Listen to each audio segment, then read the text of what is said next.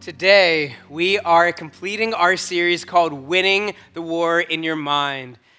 It's based on the book of the same title by Pastor Craig Groeschel, pastor of Life Church. And if you are here for the first time today, or maybe you've missed the last couple weeks, don't worry. We're going to do a recap on what we've talked about so far. Because in Craig Groeschel's book, what he does is he takes neuroscience in God's word, the truth that's found in God's word, and talks about how we can win the battles that wage every day in our minds. And it's so cool because as he's looking at modern science about what people are studying and learning about the brain right now, it's lining up perfectly with God's word, which makes sense because God's the one that created our brain. So he knows how it works. And so he's working it together to help us, to give us an edge against the fights and the lies that we're facing.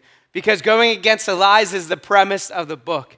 If you buy the book and you read through it, I encourage you to do so if you have not yet. What happens is, is he asks you to first identify a lie that you've been told at some point in your life that, have that has shaped the way negatively that you've lived or you've perceived life or you've interacted with people or you've interacted with God. And so, what I'm going to do is, as I walk through the recap of the, the first three of the four steps that Craig Groeschel talks about in order to win the war of the mind. I'm going to talk about the lie that I have been fighting with since I was very little and the lie that I thought up whenever the book said, Hey, what lie do you go through? Pray through it. I knew immediately. For me, the lie has been, since I've been very little, that I'm not good. And now, maybe as I got a little older, it was I'm not good enough, but it's around there. It's always been there that you're not good. Whenever I do something, even if I do it okay, I walk off and say, maybe it wasn't good enough. I don't know where it started, but I know when it intensified. When my parents got divorced when I was 11, I really thought that I could bring them back together. I thought I could, I could do the job. I could talk to dad, talk to mom, bring them back together, and it'd work. I don't know if it's because I'm an overachiever at heart, or I just didn't understand marriage and still trying to figure it out to this day. But as 11 years old, had no idea what went into to their marriage. And so I assumed I could do this, and I couldn't. I, I did not get my parents back together. And in my mind, I failed, which looking back at an 11 year old, putting the blame on myself was probably not wise, but I did. I didn't know better, and it would was what confirmed the bias in my mind that I'm not good. See, couldn't even put my parents back together. So, as I'm going through this book, that is the lie that I'm to be sharing about and walking through. So, Craig Groeschel says the first step is to identify that lie, and then we have to replace the lie with the truth. Why? Because lies have power. Lies have power to deceive us and manipulate us and make us do things that we normally wouldn't do because we believe in them. We've shared this quote the last couple weeks, and I wanted to share it again because I just find it really interesting but also true. A lie believed as truth will affect your life as if it were true. So for me, that's what was happening. Over and over, I would beat myself up or I would get upset at myself because I believed I wasn't good. So I needed to replace it with the truth that God has created us, that we are made in His image, and that He loves us so much that He sent His Son to die and rise again because of the relationship He has and He wants to have with us. So I had to replace the lie with the truth. Second step, and this is what Pastor Chris talked about a couple weeks ago it's this we must rewire our brains and renew our minds. Why? Because the more we believe in the lie, the deeper the rut forms in our minds. And so, what do we do if we have these ruts formed by lies? Well, when you're in a rut, dig a trench of truth to get out.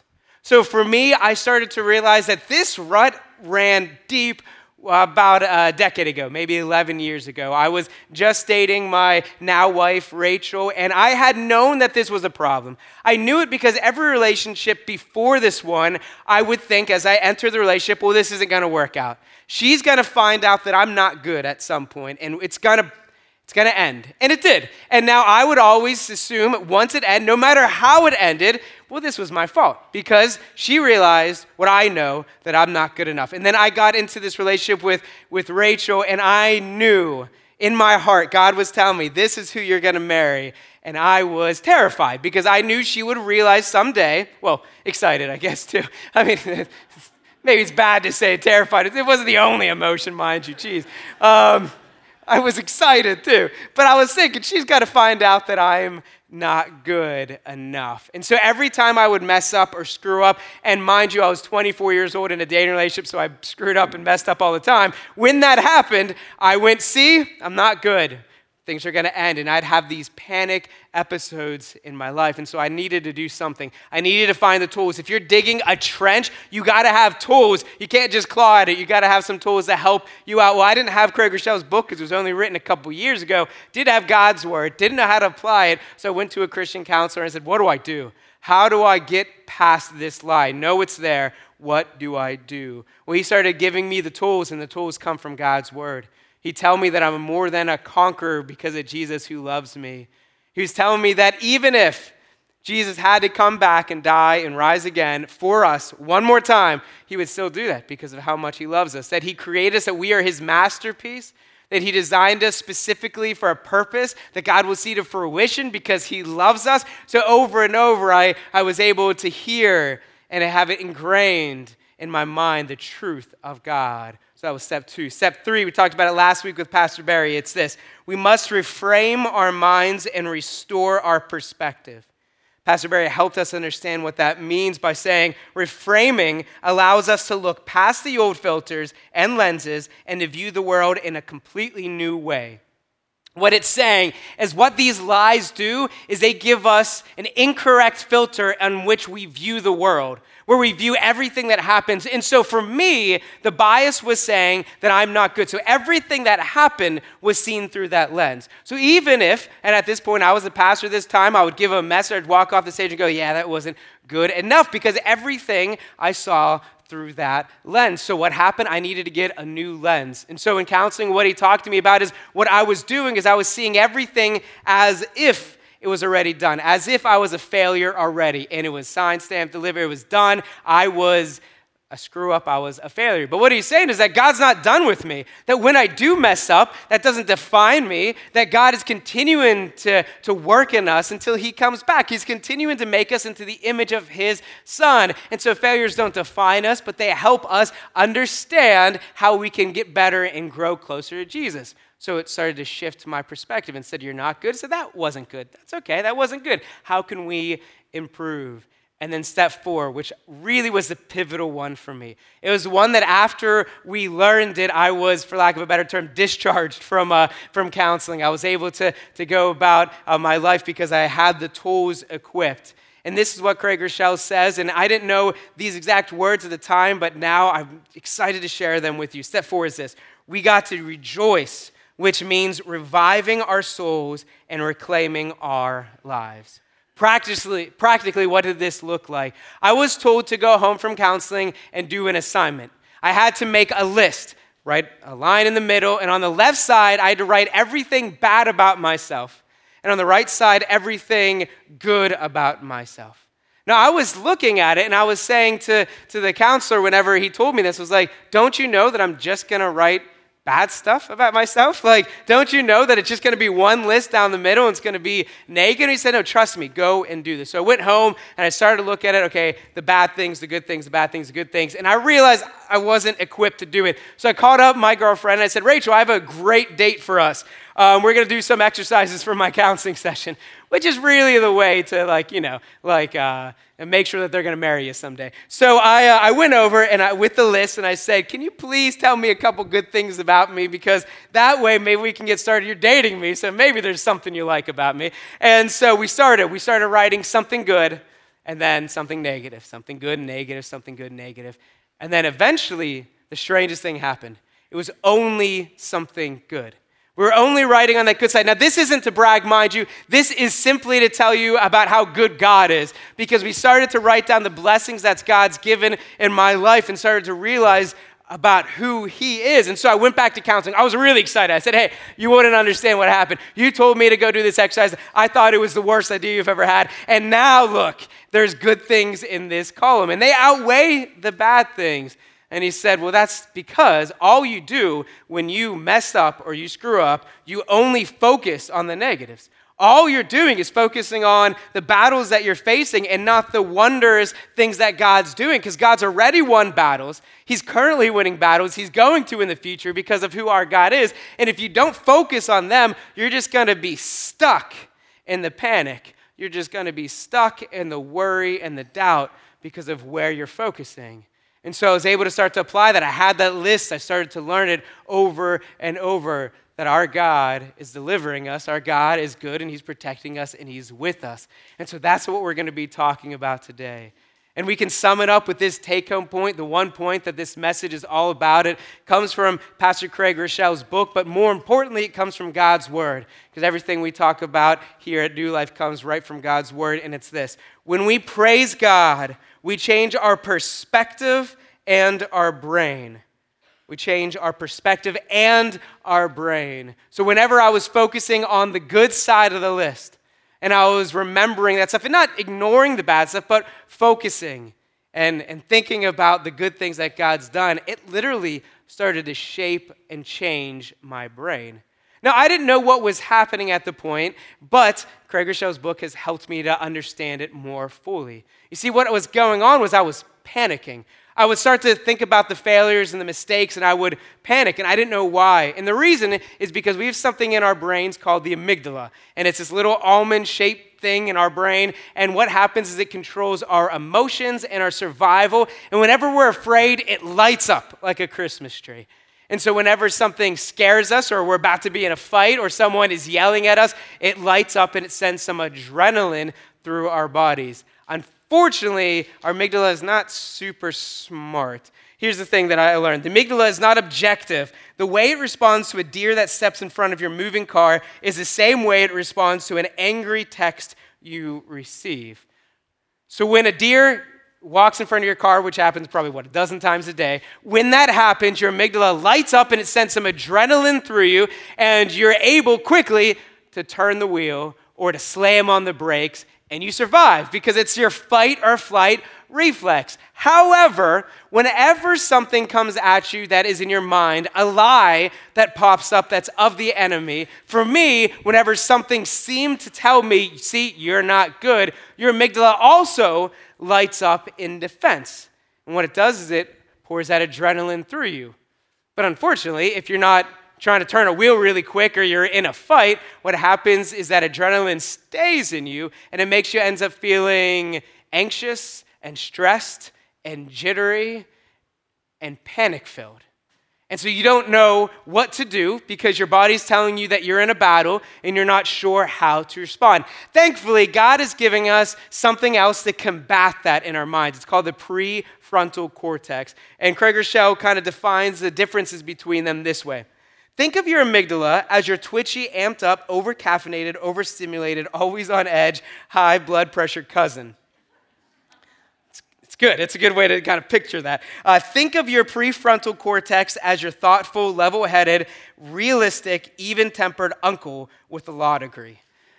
So you have these two people in your mind. You have your amygdala, which uh, I had to write it so many times that now I just remember as Amy G. Dalla because that's how you can separate it if you ever want to know how to spell amygdala. So we have Amy in our brains, and we also have Mr. Prefrontal Cortex, and they are combating each other when something happens. So, for instance, you might get a text, or someone might pull you aside and say, Hey, I need to talk to you tomorrow. Or you get a text saying, We need to talk. And your amygdala goes, Uh oh, I've seen this before. Remember that girlfriend you had before that says, We need to talk? I know where this is going to end. They're mad at you. Your relationship's done. And then your prefrontal cortex says, Hold on, you're not in high school anymore. It's fine. You're just going to have a conversation. You've had those before, right? And he tries to reason with you. Same thing in the middle of the night. If you're laying there and you hear a creak in the house, your amygdala goes, See, someone's robbing the house right now. And your prefrontal cortex goes, No, it's just the cat. And your amygdala goes, We don't have a cat. There's someone in the house. And your prefrontal cortex goes, Just go back to sleep. If a burglar's already in the house, you're done for anyway, so just go and sleep.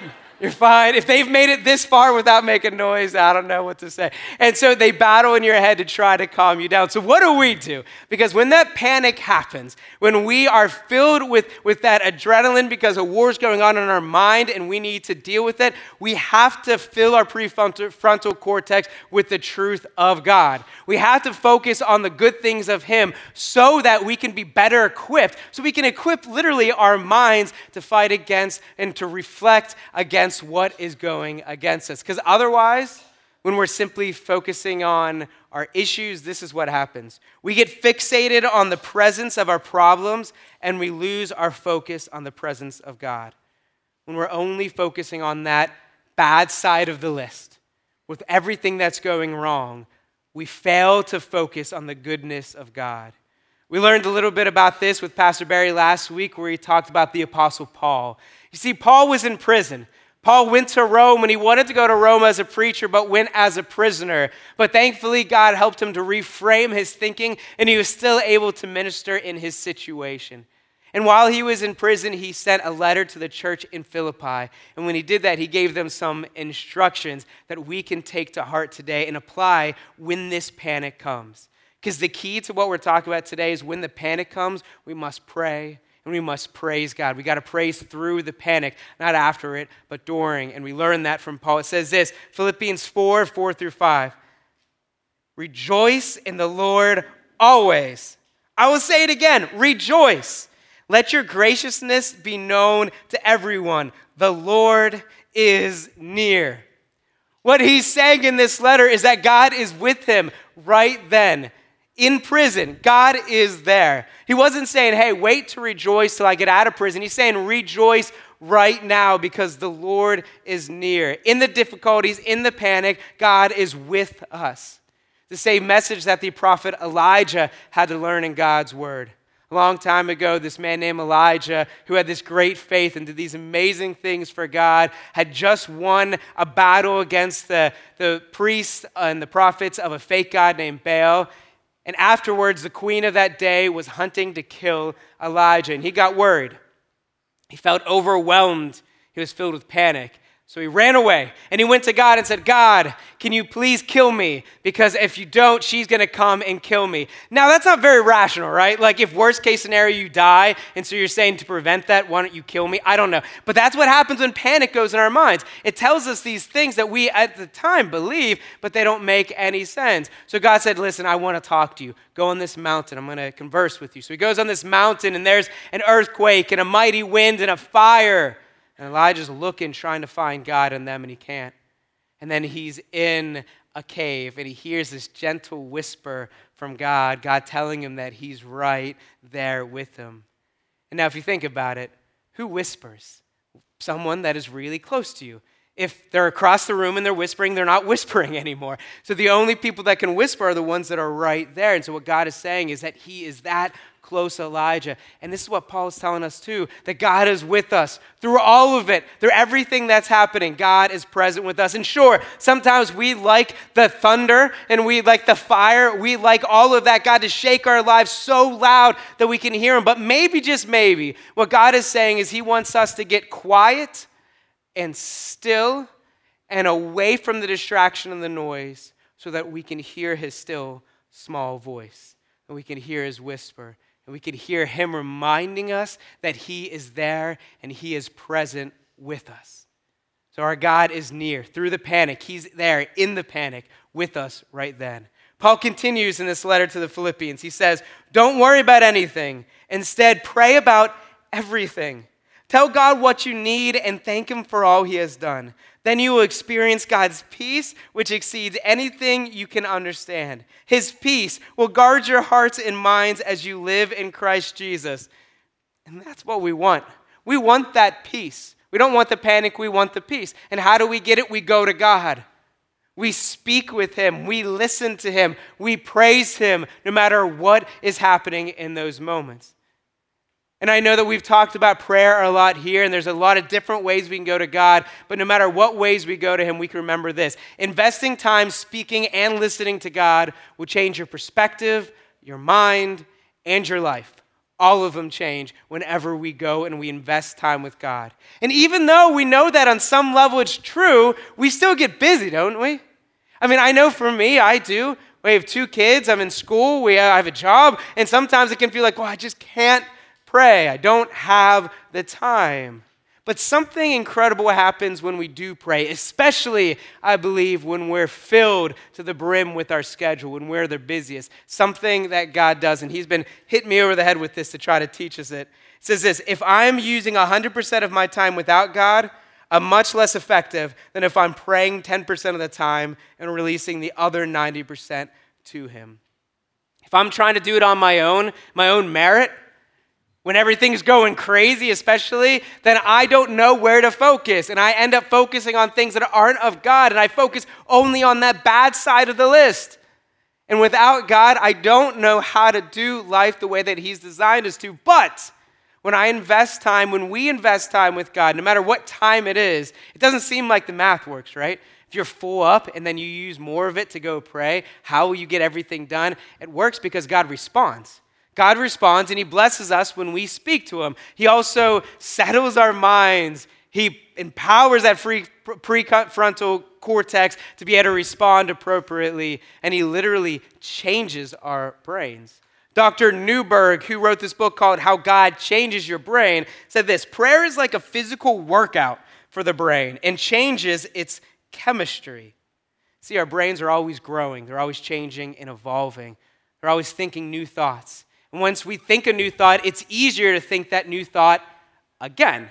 And so, whenever we're thinking a bad thought, it's easier to think that thought again. Same thing with the good thoughts. When we're thinking of things of God, and we think of it again and again and again, it gets easier and easier. This is why Craig Groeschel says this Your life is always moving in the direction of your strongest thoughts. If our strongest thoughts are toxic and full of panic, our lives are going to go that way. But if our strongest thoughts are thoughts of God, we're going to go that way as well. Dr. Caroline Leaf, who studies the brain, said this about our prayer time. She said, It has been found that 12 minutes, 12 minutes of daily focused prayer over an eight week period can change the brain to such an extent that it can be measured on a brain scan. This type of prayer increases activity in brain areas associated with social interaction, compassion, and sensitivity to others. It also increases frontal lobe activity as focus and intentionality increase. Literally, our brains change when we speak to God. Literally, God changes the makeup of our brain when we invest time with Him. And so when our amygdala starts to let us know about everything that is wrong or could go wrong or might go wrong in the future, we combat that with the truth of God by going to Him. And you see, what happens is when we don't go to God, we have these sinful thoughts where we're not trusting in God's power or His promise to deliver us. But when we are going to God and we're trusting in His power, we're trusting in His promise, we're reminding ourselves of the fact that our God is with us, our brains change. In her book, Bilquis Sheikh's book, I Dare to Call Him Father, she said, We either worry or we trust God. We never do both. It's never trusting and worrying. We're either trusting or we're worrying. And when we're trusting God, our life starts to move into the direction where God has intended us to go. And when we're worrying, we're pulled away from God. We learn about this in the book of Romans. Paul wrote to the church in Rome, and he said this Those who are dominated by the sinful nature think about sinful things, but those who are controlled by the Spirit think about things that please the Spirit. So letting your sinful nature control your mind leads to death, but letting the Spirit control your mind leads to life and peace. What it's saying is when our natural selves, when we have the reins, we aren't naturally just going to draw ourselves to God. We're going to draw ourselves to selfish thinking. We're going to draw ourselves to, to us.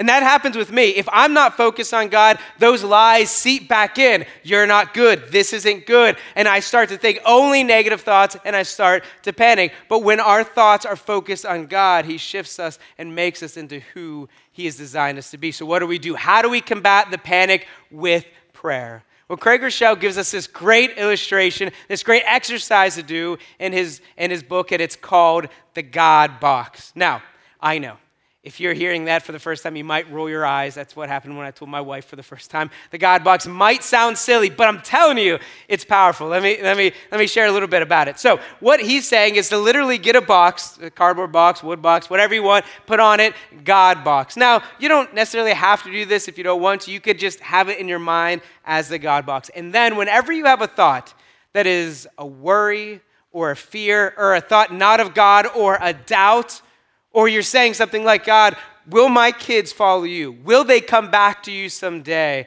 Or you're worried about your marriage, you're saying, I can't stop being angry. I don't know what to do. You write it down and you put it in the God box. You give it to God. And when you do that, you say a prayer like this God, I'm trusting you with this. I know you are in control. I know you are bigger than this. This is not a thought I want to think. So I'm giving this to you. We put the paper in, we trust God. It's not like we just forget about it, but we allow God to lead in those situations. We stop worrying and we trust God. Cool thing about the exercise if you ever want to worry about that thing again, you can. All you have to do is you reach into the box, you pull it out, and you say a prayer like this God, I don't trust you with this. I am going to take it back from you. Maybe not the prayer you want to say, but it's a prayer that we do say, right? Like when we go, hey, God, I'm not worrying about this anymore. This is, this is what I do. I say, all right, God, in my life right now, current, current uh, situation, my brother, God, I want my brother to come back to you. Why is he not coming back to you? Did I do something wrong? I'm filled with worry. I give it to God. God, I give you my brother. I know that you're in control. You're working in his life. And then what happens 10 minutes later, you go, but what's happening? And I start to worry again. What I'm doing without thinking about it is I'm taking it back from the God box and I'm saying, God, I don't trust you with it. I think I have the control and I have the answers. But if we want to trust God, if we want to praise and pray through the panic, if we want to have that peace that He offers, we give it to God and we trust Him in that situation, in all of the situations. We remember what he taught to Elijah and he taught through Paul that God is near in all of those situations, in the good times, in the panic, in the hard times. And so we pray and we remember this. If it's big enough to worry about, it's big enough to pray about. And if it's on your mind, it's on God's heart because he loves us so much. He loves us so much that He wants to take those burdens and He wants to help us so that we're not full of this panic. He wants to rip that away from us so that He can be in control and lead us to who He's designed us to be. So He will guide us, He'll direct us, and maybe that will be all right. I need you to go and do this thing, or I need you to go to this counselor, but God will guide and direct us. So we go and we take everything to Him.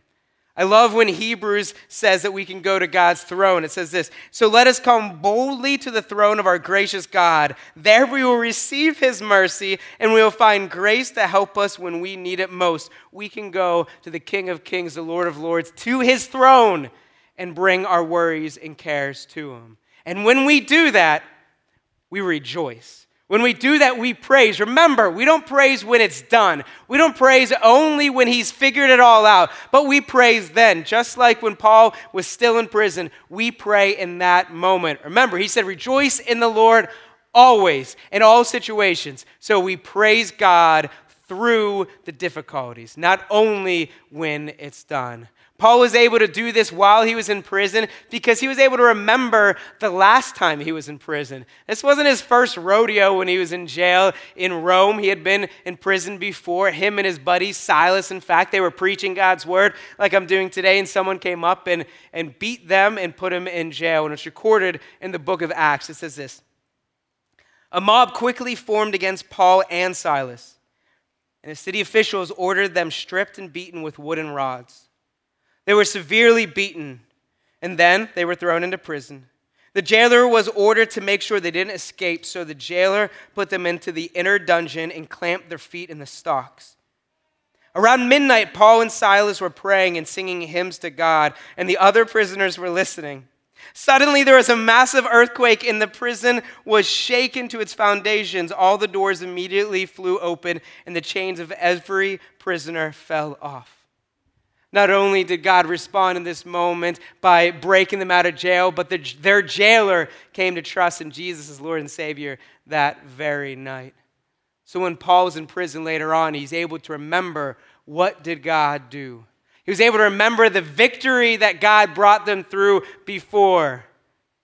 Whatever war you're going through right now, whatever panic you felt before you came, or the panic that we might feel after this, let your mind be at ease, that your God is bigger than that issue, that He's able to defeat that problem, that He's not done with you yet, that He's still at work.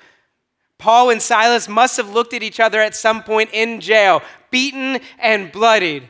And they must have realized, well, we're still alive. So God's not done with us. He's still moving, He's still working. So let's pray and let's praise Him because of who God is. And so when they did that, it made that groove in their brain so that next time something bad happened, they were able to remember and praise God again and again and again, so that whenever Paul is arrested once more for his faith, he was able to praise God still. It's this beautiful gift of memory that God has given us. Now, people generally believe that we have two types of memory. The one is episodic memory, which is like if you remember something, it kind of comes through like an episode of a TV show. Like, so if I think about my wedding, I'm not just thinking of facts for my wedding, I'm thinking of my wife coming down the aisle beautifully dressed.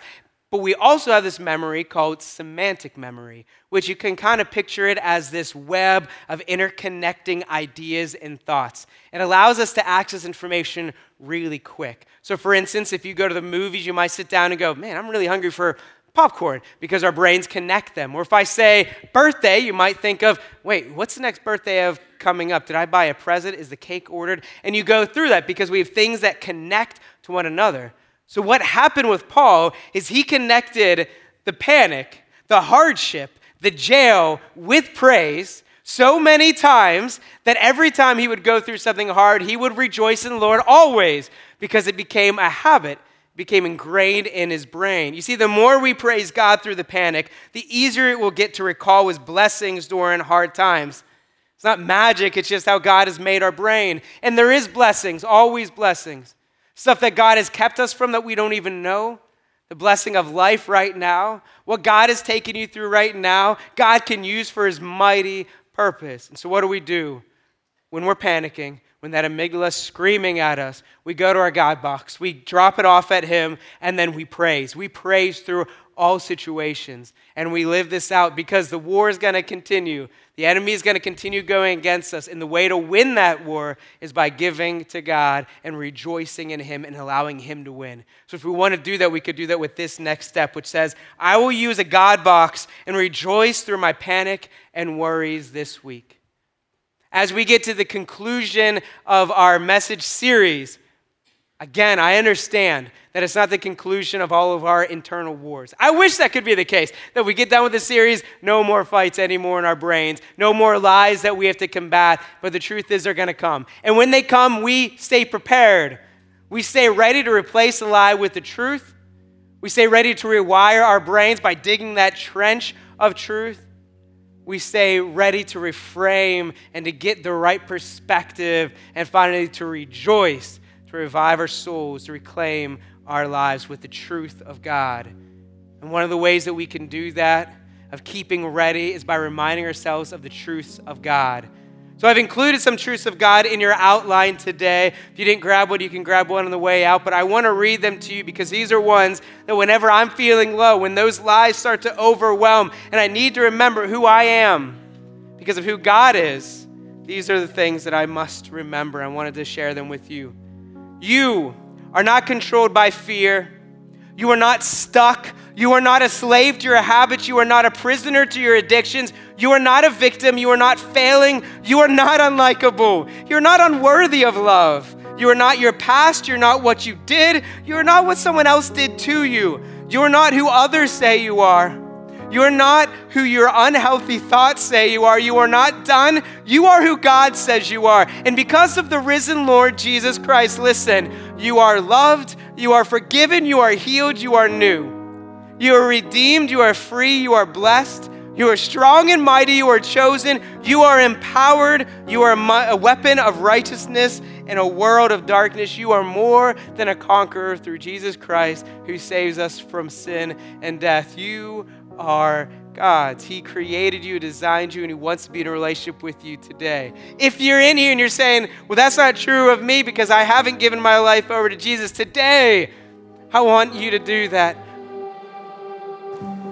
The last four weeks, we have talked about replacing, rewiring, reframing, and now rejoicing. But the only way that we can do these things is if Jesus is our Lord and Savior, because we could read all the self help books in the world, but nothing's going to make a difference because the only thing that gives real and lasting change within us is when we allow God to renew our minds and change us from the inside out. And if you haven't accepted Jesus as your Lord and Savior, today's the day. Here at New Life, we say it's simple, but it's not easy.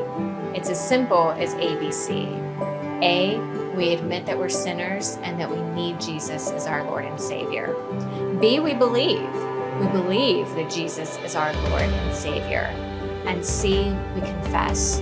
We confess Jesus as our Lord and Savior, and we commit to following Him every day with the power of the Holy Spirit. So if you would like to accept Jesus as your Lord and Savior, you can pray this with me right now. You can either say these words with me or you can say your own words. Dear God, I admit that I am a sinner and that I need you, Jesus, as my Savior. I need you to help me rewire, replace, reframe, rejoice, all the things, Lord. I need you to make a change in me and my life. And I believe that Jesus is the Son of God and that He came onto this earth and that He died on the cross for my sins. And I believe that He is my Lord and Savior. And I confess as a sinner in need of a Savior that Jesus Christ is my Lord and Savior. And I commit to following Him every day of my life by the power of the Holy Spirit. And I believe that I will become a new person with a renewed mind with Jesus in my life. And I love you, Lord, praise you in Jesus' name.